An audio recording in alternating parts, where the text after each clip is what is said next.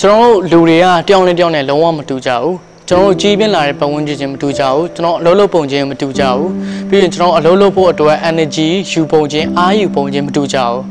တချို့လူတွေကကျွန်တော်တို့ဒီလောကကြီးကိုကျွန်တော်တို့အနေနဲ့ jungle လို့ရှုမြင်တယ်တောနဲ့ကြီးလို့ရှုမြင်တယ်ရှုပ်လူတွေကကျွန်တော်လောကကြီးကို roller coaster တစ်ခုလို့ရှုမြင်တယ်ရှုပ်လူတွေကကျတော့ကစားပွဲလို့ရှုမြင်တယ်စသဖြင့်တယောက်နဲ့တယောက်နဲ့ကျွန်တော်တို့ energy ယူပုံချင်းမတူကြသလိုအလုံးလုံးပုံချင်းလည်းမတူကြဘူး အဲ့တော့ကျွန်တော်ဒီနေရာမှာပြောချင်တာကတချို့လူတွေကအလုံးလုံးတဲ့အခါမှာကျွန်တော်တို့ချစ်ချင်းတရားနေပြီးတော့ကျွန်တော်အလုံးလုံးတယ်ဘယ်လိုမျိုးလဲဆိုလို့ရှိရင်ကျွန်တော်တို့ဒီကိုချစ်တဲ့လူတွေကိုပြန်ပြီးတော့ provide လုပ်ပေးနိုင်ဖို့သူတို့ကိုဖြည့်ဆည်းပေးဖို့ပြီးလို့ရှိရင်သူတို့လိုချင်တာဝယ်ပေးနိုင်ဖို့စသဖြင့်ကျွန်တော်တို့ကအလိုအလုံးလုံးကြတယ်ဒါပေမဲ့တချို့လူတွေကကျတော့ကျွန်တော်နာကျင်မှုတွေပြီးလို့ရှိရင်ကျွန်တော်တို့ကအမုန်းတရားတွေနဲ့လုံးလုံးကြတယ်နာကျင်မှုအမုန်းတရားဆိုတော့မခံကျင်စိတ်ပေါ့ဘယ်လိုမျိုးလဲဆိုလို့ရှိရင်ငါဒီလိုမျိုးဆင်းရဲတာမျိုးကြီးငါထပ်မခံစားနိုင်တော့ဘူးငါဒီလိုမျိုးကြုံတွေ့နေတဲ့ဟာကြီးကိုထပ်ပြီးတော့မဖြစ်ချင်တော့ဘူးစသဖြင့်အိတ်ဘွားကနေပြီးလွတ်အောင်ရုံးမယ်စသဖြင့်လောက်ကြပြီးတော့သူငါ့ကိုဒီလိုမျိုးလှုပ်သွားတယ်အဲ့ဒါငါလုံးဝမချေတော့ဘူးဆိုပြီးတော့အဲ့လိုပုံစံမျိုးနဲ့ကျွန်တော်အလုပ်လုပ်ကြတယ်အဲ့တော့ကျွန်တော်ဒီနေရာမှာကျွန်တော်ပြောချင်တဲ့ဟာကကျွန်တော်ကမြန်မာနိုင်ငံမှာဖြစ်တော့ကျွန်တော်တခုခုဆိုလို့ရှိရင်ကျွန်တော်တို့ကဒီအဖြူဘက်ကိုပဲကျွန်တော်တို့ကကြီးကြတယ်ပြောမယ်ဆိုလို့ရှိရင်အဖြူအယောင်တီတာကောင်းတယ်အနက်ရောင်ကမကောင်းဘူး ပြီးလို့ရှိရင်ကျွန်တော်တို့จิตတာတွေဘာတွေကသာကောင်းတယ်ပြီးလို့ရှိရင်မခံကျင်စိတ်တွေနာကျင်မှုတွေဟိုတုံးတာမကောင်းစသဖြင့်ကျွန်တော်ပြောကြတယ်အဲ့တော့အဲ့လိုမျိုးအတွေးတွေရှိတော့ကျွန်တော်တို့ဒီလူတွေပေါ့နော်အထူးသဖြင့်ကျွန်တော်လူငယ်တွေကဒီခါလေးကြလို့ရှိရင်ကိုယ်မှာရှိနေတဲ့အရာတွေကိုယ်မှာရှိနေတဲ့အားအင်တွေရဲ့ခါကြလို့ရှိရင်ငါများမှားနေရလားဒါမှမဟုတ်ရှင်ငါများလွဲနေရလားဆိုပြီးကျွန်တော်ထင်တတ်ကြတယ်အဲ့တော့တကယ်တော့မဟုတ်ပါဘူးဘာလို့လဲဆိုတော့ကျွန်တော်တောင်းတောင်းနေမတူဘူးဗျာ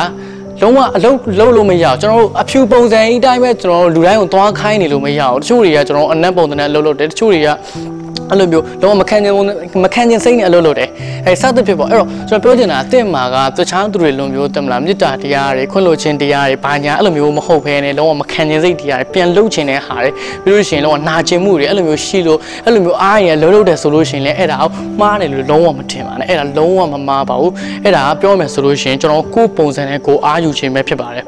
အဲ့တော့ဒါပေမဲ့ကျွန်တော်အနေနဲ့လည်းသဘောကျတယ်ကျွန်တော်တို့ဒီအချစ်တရားနဲ့အလုပ်လုပ်တဲ့လူတွေကိုလည်းကျွန်တော်လုံးဝသဘောကျတယ်လေးလေးလေးစားတယ်သူတို့အနေနဲ့ တွားနေပုံစံနဲ့သူတို့ပုံစံနဲ့သူတို့တွားနေအဲ့တော့ကျွန်တော်ဒီနေရာမှာကျွန်တော်ပြောချင်တဲ့ဟာတွေကခုနလိုမျိုးကျွန်တော်လိုမျိုးကျွန်တော်မခံချင်စိတ်ရှိနေတဲ့လူမျိုးတွေအဲ့လိုလူငယ်တွေပြီးလို့ရှိရင်တခုခုဆိုလို့ရှိရင်ကျွန်တော်နာကျင်မှုကိုလုံးဝဆက်မခံနိုင်တော့ဘူးအဲ့နာကျင်မှုနဲ့ပတ်သက်ပြီးတော့အားယူပြီးတော့အလုပ်လုပ်တဲ့လူတွေအတွက်ကျွန်တော်ဒါကိုပြောနေတာပဲဖြစ်ပါတယ်အဲ့တော့ကျွန်တော်ဒါကိုထပ်ပြီးပြောရမယ်ဆိုလို့ရှိရင်နှစ်ပိုင်းရှိရပြ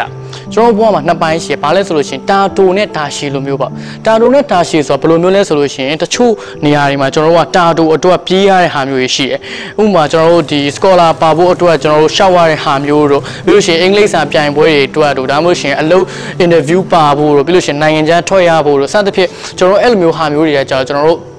တာတိုပြိုင်ပွဲအနေနဲ့နည်းနည်းဆင်တယ်ဗျာအဲ့တော့တာတိုပြိုင်ပွဲအတွက်ဆိုလို့ရှိရင်ကျွန်တော်အနေနဲ့ကျွန်တော် experience အရာဆိုလို့ရှိရင်ကျွန်တော်တို့ဒီခုနကဒီအနက်ရောင် energy နဲ့အလုပ်လုပ်တာအရန်ကောင်းတယ်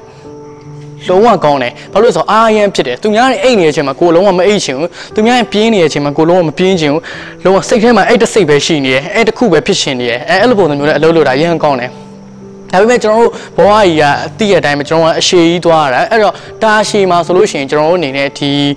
အနက်ရောင် energy နဲ့အလုပ်လုပ်တာမျိုးတို့ပြီးလို့ရှိရင်ကျွန်တော်တို့ဒီမခံကျင်စိတ်တွေနာကျင်မှုတွေအလုပ်လုပ်တာမျိုးတွေခါလေးကြလို့ရှိရင်ကျွန်တော်တို့ကိုပြန်ပြီးတော့မောစေတယ်ဗျ ကျွန်တော်မောစီတယ်အဲ့တော့မောစီတဲ့ခါမျိုးမှာကျွန်တော်အနေနဲ့じゃအေးခုနကမေတ္တာတရားကြီးပြောင်းလိုက်ပါလားအဖြူရော energy ပြောင်းလိုက်ပါလားအဲ့လိုမျိုးကျွန်တော်ပြောရမှာမဟုတ်ဘူးကျွန်တော်ပြောမဲ့ဟာကကျွန်တော်တို့ဒီ purpose ဆိုတဲ့ဟာမျိုးတစ်ခုကိုကျွန်တော်ထည့်လိုက်ဖို့ပဲလိုပါတယ် purpose ဆိုတာကကျွန်တော်ရည်ရွယ်ချက်ပေါ့နော်ရည်ရွယ်ချက်တော့ကျွန်တော်တို့လုပ်နေတဲ့အလုပ်ကဘာရည်ရွယ်ချက်ကြောင့်ကျွန်တော်တို့လုပ်တာလဲဆိုတဲ့ဟာကိုကျွန်တော်ကရှင်းရှင်းလင်းလင်းသိလို့ရှိရင်ကျွန်တော်အယမ်းမပင်ပန်းတော့ဘူး ပင်တော့ပင်တော့ပင်ပန်းနေတယ်ဒါပေမဲ့စိတ်မပင်ပန်းဘူးအဲစသဖြင့်အဲ့လိုသွားတယ်အဲ့တော့ကျွန်တော်တို့အများကြီးရှိရပါတော့ကျွန်တော်ကုမ္ပဏီထောင်မယ်ကျွန်တော်စီးပွားရေးလုပ်မယ်ဆိုလို့ရှိရင်လေဒါပတ်စံရရုံတက်တက်လားဒါမှမဟုတ်လို့ရှိရင်လူတွေကိုငါဘယ်လိုကူညီနိုင်ဖို့လဲဒါမှမဟုတ်ရှင်လူတွေပေါ့နော်ငါစီမှာလာလို့တဲ့လူတွေအလုပ်ကန်ခွင့်လန်းကောင်းကောင်းရအောင်အောင်ငါဘယ်လိုလုပ်ပေးဖို့လဲပြီးလို့ရှိရင်ငါ product ကိုတုံးတဲ့လူတွေကစီကြိုကြုံနဲ့ဘယ်လိုမျိုးဖြစ်သွားအောင်လုပ်ဖို့လဲစသဖြင့်ကျွန်တော်တို့က purpose ပေါ့နော်ရည်ရွယ်ချက်ကိုကျွန်တော်တို့ကထည့်ရတယ် ကျွန်တော်ဘာကြောင့်လုံနေလဲကျွန်တော်လုံနေတဲ့နောက်ွယ်မှာရည်ရွယ်ချက်ကကျွန်တော်အရန်ရေးကြည့်အဲ့တော့အဲ့ဒါကိုကျွန်တော်ကိုယ်ကိုယ်ပဲပြသိပါလို့ရှင်မပင်ပန်းဘူး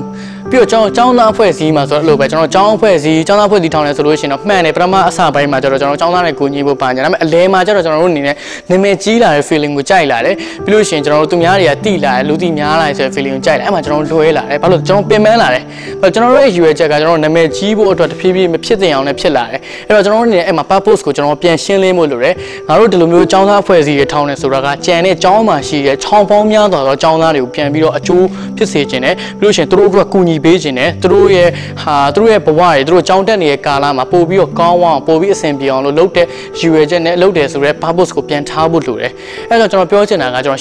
တော်ရေးကျွန်တော်တို့တာတိုပြေးပွဲမှာဆိုလို့ရှိရင်ကျွန်တော်ကအဆင်ပြေတယ်ကျွန်တော်ကတော့အနိုင်အောင် energy လုံးဝမခံကျင်စိတ်ကျွန်တော်လုံးဝကို